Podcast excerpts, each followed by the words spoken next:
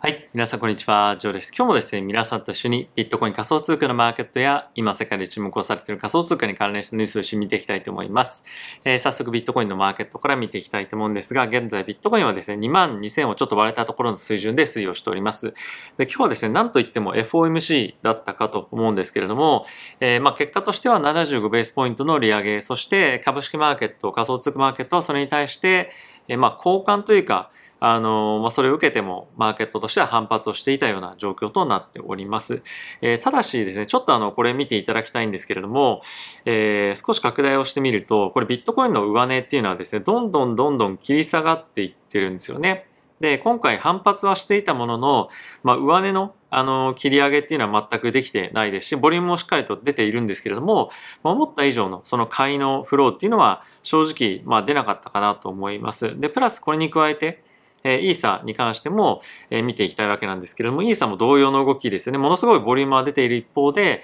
まあ、そんなにやっぱ上がんなかったというのは、え、今回一応株式マーケットも、あの2%半ぐらいですかね、あのナスダックに関しては反発をしたんですが、まあ、やはりまだまだ不透明感というところがあるかと思いますし、マーケットをその安心させるような材料っていうのは、正直まだまだあの足りないかなと思っています。ある程度マーケットとしては方向感というか、えー、なんとなくどっちの方向に向かっていくのかなとか、まあ、いろんなその参考となる数字みたいなものはですね、結構いろいろと出ていたんですけれども、まあ、じゃあそれをもって株式マーケット反転するのかとか、仮想通貨マーケット反転するのかみたいなものの、まあ、材料にはえならなかったのかなと思います。まあ、今回の FMC の内容、後ほどですね、詳しく見ていきたいと思うんですけれども、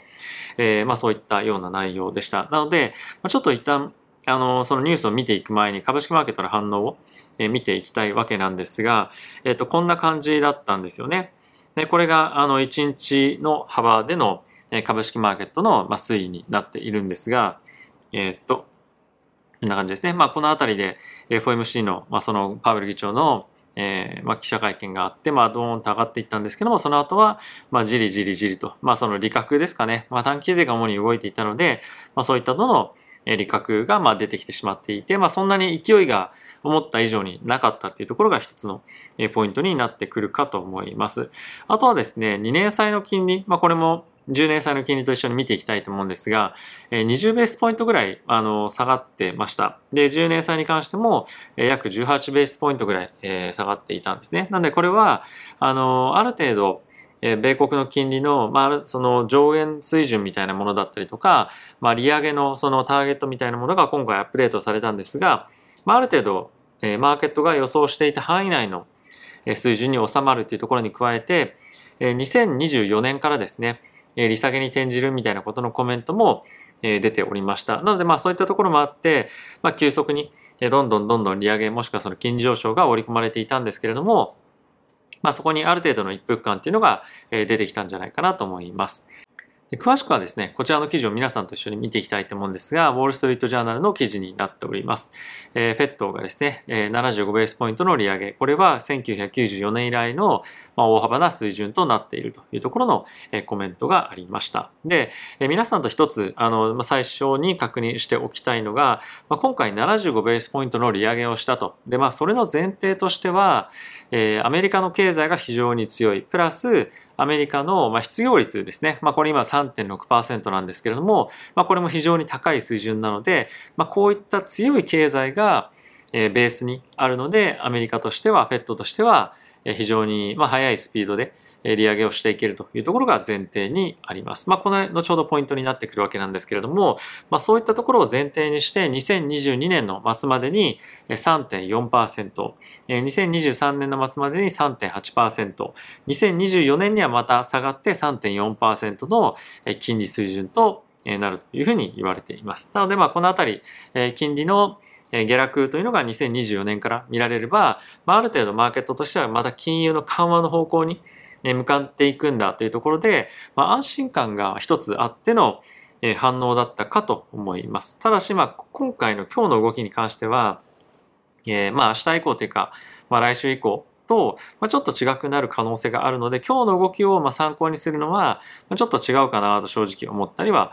しています。で、もう一つ我々として、え、注目すべきポイントって何だったかっていうと、あの、こちらの数値にえ、なるわけなんですけれども、え、これまで FED はですね、え、来年の、まあ、今年と来年の、え、アメリカの GDP の成長率を2.8%、2.2%というふうに見てました。それを、それぞれ1.7%、まあ、今年来年1.7%に下方修正したんですね。で、プラスこれに加えて、失業率の推移なんですが、現在3.6%なんですけれども、今年の年末に3.7%に上昇。で、かつ来年に関しては4.1%まで上昇するということを予想しております。なので、まあ、ある程度、まあ、その失業率を、上げても、物価の上昇を抑えるために金利を上げなければいけないというのが、まあ、フェットのスタンスとして、ありますと。で、ちょっとここでやっぱポイントなのは、アメリカの経済が強いっていう前提なんですよね。なので、思ったよりも、アメリカの経済がもし弱くなったりとか、まあ、早めの減速になってきたりすると、あの、フェットが上げたい以上の、えー、利上げっていうのはまあできなくなる。つまり何を意味するかというと、将来的な緩和の幅が、いやまあ金利緩和の、まあ、金融緩和のその幅、利下げ幅っていうのが取れない可能性があるんですよね。なのでまあそうなってくるとマーケットとしては、やはりフェットが最終的に、もしそうなったらですけれども、まあ、取れる判断、取れる手段、取れる、まあ、あの、まあ、利下げの回数もそうなんですが、え少なくなるということで、マーケットには少し不安が出てくるかと思います。なので、まあ、今後は、え結構失業率、あの、毎月の第1週目の金曜日に、え発表がありますけれども、まあ、そこで出てくる、え雇用統計非常に重要になってくるかと思いますし、まあ、あとはですね、昨日が発表、まあ、昨日というか、まあ、昨日ですね、発表ありました、えー、まあ、小売の、まあ、消費の水準ですよね。まあ、そういったところが結構キーになったりとか、あとは GDP が思ったより、え減速していないかみたいなものの、まあ、いわゆるそのハードデータというふうに言われる、えものがですね、非常に重要になってくるかと思います。はい。なので、え今後はですね、毎週毎週、このあたりの、えー、まあ、雇用統計の数字だったりとかがかなり大きくマーケットを動かすようになると思いますので、えー、毎週毎毎月毎月の第1週目の金曜日本当に注意注意をしてえ見ていきたいかなと思っております。で、まあ、このあたりを受けてなんですけれども、マーケットはですね、現在、え75ベースポイントの利上げっていうのを次の7月の会合では織り込んではいるんですが、ちょっと注目をしておきたいニュースとしては、こちらブルームバーグの記事なんですけれども、えー、まあ、あるバークレーズの証券会社、まあ、アメリカの、あの、イギリスの銀行、まあ、証券会社なんですけれども、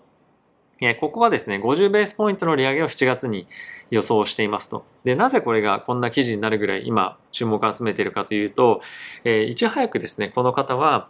えー、フェットは6月に75ベースポイントの利上げをするというふうなことをですね、言った人なんですね。なので、まあ、今回それを当てたので、まあ、その人が50ベースっていうのが言ってるのが、まあ、記事になっています。で、一応この会見の中で、えー、パウエルさんは50ベースから75ベースの間で利上げを7月にまあやるんじゃないか、それが選択肢になっているということをコメントあったんですが、今のところマーケットは75を織り込んでいる。でただし、えー、まあ今回当てていた人が50ベースにあのしているというところで、このあたりがどうなるかどどうなるかというか、今75ベースのところが50ベースに寄ってくるようであれば、マーケットとしては、まあ、あの交換される可能性もあるので、まあ、このあたりの推移っていうのは見ていきたいかなと思います。まあ、ただし、あの、単に50ベースになると、マーケットとしてはいいかどうかっていうと、まあそうは言えなくて、さっきも言ったみたいに、失業率の動きだったりとか、まあ、あとはまあ CPI の動きだったりとか、まあ、あとは GDP の、えー、まあ今後の予想の動きの方向性ですよね。まあ下落幅がどれぐらいになるのかとかが、まあ結構センシティブにマーケットに影響してくると思いますので、このあたりはしっかりと注目をして見ていきたいかなと思っております。はい。で、ここからですね、仮想通貨関連のニュース見ていきたいわけなんですが、まあ、一つ、まあ、あの、仮想通貨にも株にも共通して言えることなんですけれども、今ですね、非常に多くの機関投資家が、えキャッシュをですね、貯めてますというような、え記事が出ていて、このキャッシュ貯めている水準が今、だいたい20%ぐらいが平均値なんですけれども、まこれがですね、歴史的に非常に高い水準になっているというふうに言われています。で、まあ、これが今後さらにえ、キャッシュを貯めていくようになるのか、もしくはこれを使っていく方向に向かうのかっていうことなんですけれども、まあ今、あの、ちょっと先ほど申し上げた通り、えー、まあ当然、あの、ある程度の金利上昇幅っていうのは、まあ見えてきて、かつ、ま、あの、2024年から利下げに転じるみたいになると、ある程度ちょっとキャッシュを使いたいなみたいなことがですね、まあある程度気持ちの中には出てくるかもしれませんが、まあやはり、思った以上の失業率の上昇だったりとか、景気減速っていうところが見込まれると、もう一段株が下がったりとかっていうのも、まあ、全然十分あると思うので、まだまだ我々としては、まあ、そんなに積極的にあのリスクアセットどんどん使おうみたいな感じには正直なりづらいのかなというふうには僕は思っておりますので、まあ、もう少し様子見でもいいかなと僕は思っています。はい。まあ、これあの個人でいろいろお考えあると思うので、まあ、ぜひもし、あの、何かあったらコメント欄にも記載していただきたいんですけれども、えー、まあ、あの、そんなコメント僕が言ってはいる一方で、あの、結構ですね、マーケットでもうそろそろボトムなんじゃないかみたいな、え、コメントがですね、まあ、著名人の方から、え、出ているというのが今回のこの記事にえなっております。でも皆さんもあのツイッターとかでフォローされてるかもしれませんが、元ゴールドマンの、えラウル・パルさん、まあ、非常に有名な方だったりとか、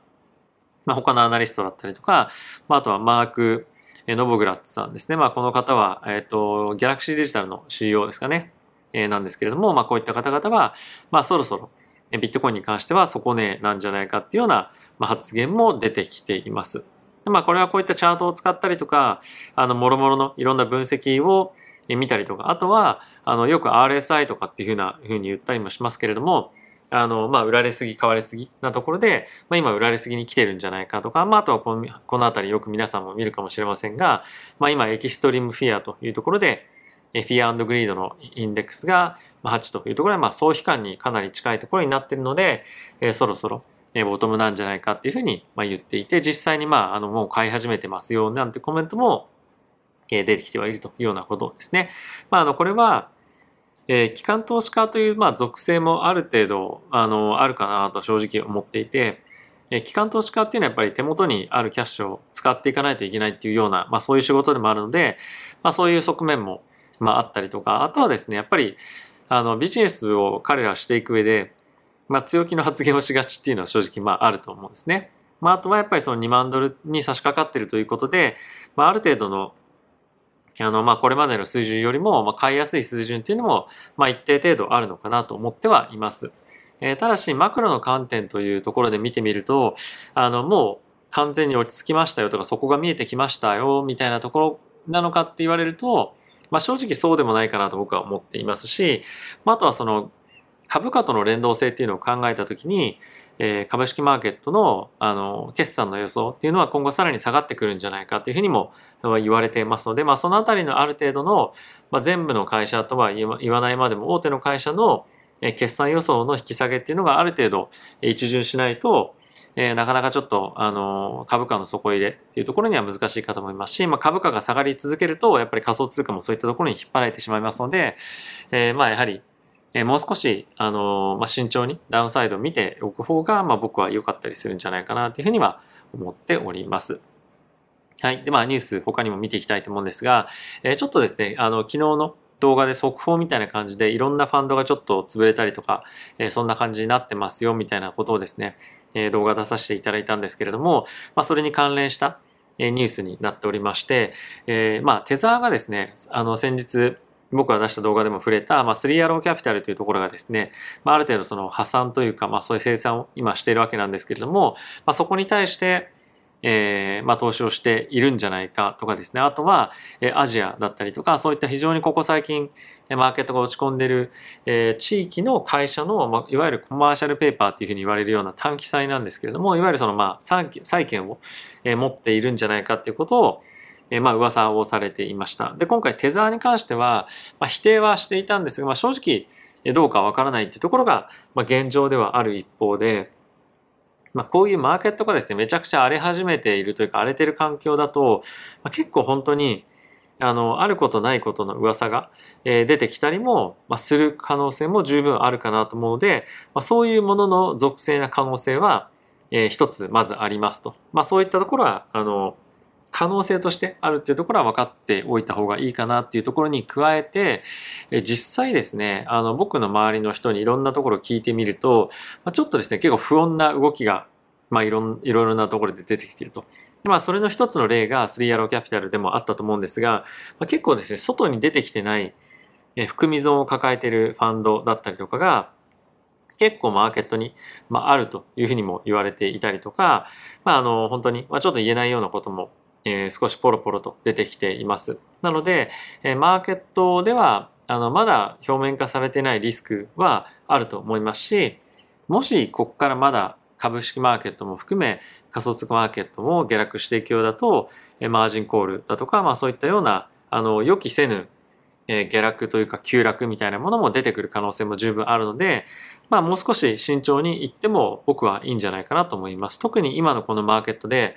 えー、まあ全然やられてないよっていう人もまあ多少なりともいるかと思うんですけれども、今ポジションまだ持ってる人たちは結構大きくやられてると思うんですよね。なので、えー、そういった人たちが今から慌ててポジションを取りに行くっていうよりも、まあ少し慎重になりながら、あの、ポジションを取るなりなんなりした方が僕はいいんじゃないかなと思うので、もうちょっとあの様子見見てもいいんじゃないかなと思います。はい。で、続いてこちらなんですけれども、えー、そのセルシウスですね、先週ぐらいですか、あの、ちょっとニュース出しましたけれども、えー、カスタマーがお金を引き出すことができないような、まあ、状況に陥ったと。まあ、セルシウス何してるかっていうと、我々がですね、例えばですけれども、ステーブルコインを預けて、まあ、それを10%とか、小売利回り、小売回りで運用してくれる、まあ、会社なんですね。なので、まあ、彼らは、ただ単にそれを持ってて、あじゃあはい10%ですよっていうふうに、当然利回り払えるわけもなくて、よりリスクの高いところに貸したりとか、あとは自分たちの社内で預かったお金を運用して、その高い利回りを実現するみたいなことをやってるので、結構リスキーなビジネスなんですね。で、同じようにこの NEXO っていうところも同じようなビジネスをやっていて、ちょっとご紹介も先週ぐらいの動画でしましたけれども、彼らはですね、非常にあの自分たちのバランスシートは健全ですよとえ、全然セルシウスとは違いますよっていうようなことは発言していたんですが、えー、今回ですね、えっ、ー、と、まあ、その 3RO キャピタルとかに、えー、まあ、投資をしていたりとか、資金を入れていたりとか、まあ、そういったことをしているというような噂が出ていて、えー、今回その NEXO のトークンっていうのが3日ぐらいで、まあ40%ぐらい今大きく下落をしているということがニュースとしてなっていました。で、これもさっきのような形で、あの、まあちょっとそうかもしれないみたいなところから、まあ、どんどんどんどんあの、まあ、いろんな噂だったりと憶測みたいのが、まあ、どんどん進んでいってしまって、マーケットで結構売りが進むということは全然あることなので、本当かどうかまだ正直わからないんですけれども、えー、ただし、まあ、結構ですね、やっぱりその、噂とか、そういう事実がないところに噂が立たないみたいなものも正直、まあ、あると思うんですね。で、特にやっぱ金融関係の、えー、まあ、こういう問題というかに関しては、本当にリスク管理っていうものが重要で、僕もあのリーマンいわゆるそのリーマンショックみたいなところがある起こる1年ぐらい前にあの、まあ、ある銀行というかある証券会社とはえこれ金輪際あの取引しちゃダメですよっていうような、えー、通達がですねリスク管理部門から来て、えー、全てそことの取引はもうその瞬間からやめてでかつ現在既存に残ってる取引も解除するような動きとかっていうのを、まあ、やったことがあるので本当に本格的に暴落が来る、えー、かなり前のタイミングからそういったリスク管理をしていたりするんですよね。なのでもしかすると今そういったことが起きている可能性も、まあ、十分あるんじゃないかな。プラスこういう小売回りのあの貸し出しみたいなレンディングサービスやってるとこっていうのは、まあ、それなりにリスク取ってるので、まあ、ちょっと気をつけた方がいいかなと思います。まあそういう意味では、あの、小売回りのこういう貸付サービス、もし興味あるよっていう人は、まああの、分散させるとやっぱりいいかなと思いますし、まあ、あとはこういった小売回りのレンディングサービスをやってる会社だけじゃなくて、まあ少し利回りは落ちるかもしれませんが、えー、取引所がやってるそういう、まあ、あの、DeFi というか、あの、レンディングのサービス、ステーキング、セービングのサービスを、まあ、利用するといいんじゃないかなと僕は思います。まあ、やはりこういった時は本当に何かあるかわかんないですし、まあ、潰れる可能性も十分全然あると思うので、あの過度なリスクは取りすぎないというのが、まあ、鉄則なんじゃないかなと僕は思っております。はい。で、そのセルシウスなんですけれども、シティグループがですね、まあ、今回、あの、どういうふうに自分たちのファンドを生産していくかというようなアドバイザリーをシティグループがついたということが、えコメントをされていました。で、一応ですね、シティグループがこのセルシウスにお金を入れることはないですよみたいな、あの、一応コメントは出ていたんですけれども、まあ、可能性として、えこのシティグループがセルシウスの買収先を探すっていうことはあるのかなと思いますし、まあ、シティグループ自体が買収する可能性も、まあ、なきにしもあらずかなというふうには、あの、まあ、思ってはおります。まあ、これ結構面白いなと思ったのが、やっぱりそのブロックチェーンの企業が、まあ、こういうような状況に陥った時に、既存金融のところが、まあ、アドバイスに入るっていうのは、まあ、皮肉だなと非常に思いましたし、まあ、これを機に、レギュレーションがどんどんどんどん進んでいくんだとは思うんですけれども、えー、まあこういった精査をしていく中で、あ、こんな運用方法をしてたんだ、みたいなことまあある意味そのノウハウが流れるっていうことじゃないですか。まあそれもあって、シティグループが似たようなサービスを、ま、今後取り組むってことも全然十分あるんじゃないかなと思いますし、あの、まあ面白い一つケースかなと思います。まああとはやっぱりそのコーレンディングのサービスの規制がやっぱりアメリカとかでもさらに進んでいく可能性が十分にあるんじゃないかなと思いますので、まあ、このあたりの規制が、まあ、ある程度整うことは、えー、マーケットには非常にいいことかと思いますが、えー、まあ必要以上に厳しい、あのー、規制とかにならなければいいなっていうのが一つの懸念点としてはあるかなというふうには思っております。はい。ということで皆さんいかがでしたでしょうか？えー、仮想通貨マーケットも非常にですね、成熟していく、えー、成熟してくるかなというふうに思った2022年ではあるんですけれども、思った以上にいろんなトラブルだとか、やっぱりマーケットが悪い時には出てくるかと思いますので、まあこれで終わりっていうことは正直僕はないかなと思っていますし、もっともっと、え本来であれば規制されるべきというか、規制されてもいいかなというところも、まあ、るので、まあ、そのあたり、今後また新たに出てくることによって、マーケットちょっとシェイクアップというか、あの、下落するタイミングもあるかもしれませんが、え長期で見ればマーケットの発展というかこの業界の発展で、えいいニュースにはなるんじゃないかなと思うのでもうとにかく退場しないとあの退場しないというかそのこのマーケットをもう一切見ないという状況に、えしないというところは、えー、まああのなんだろうな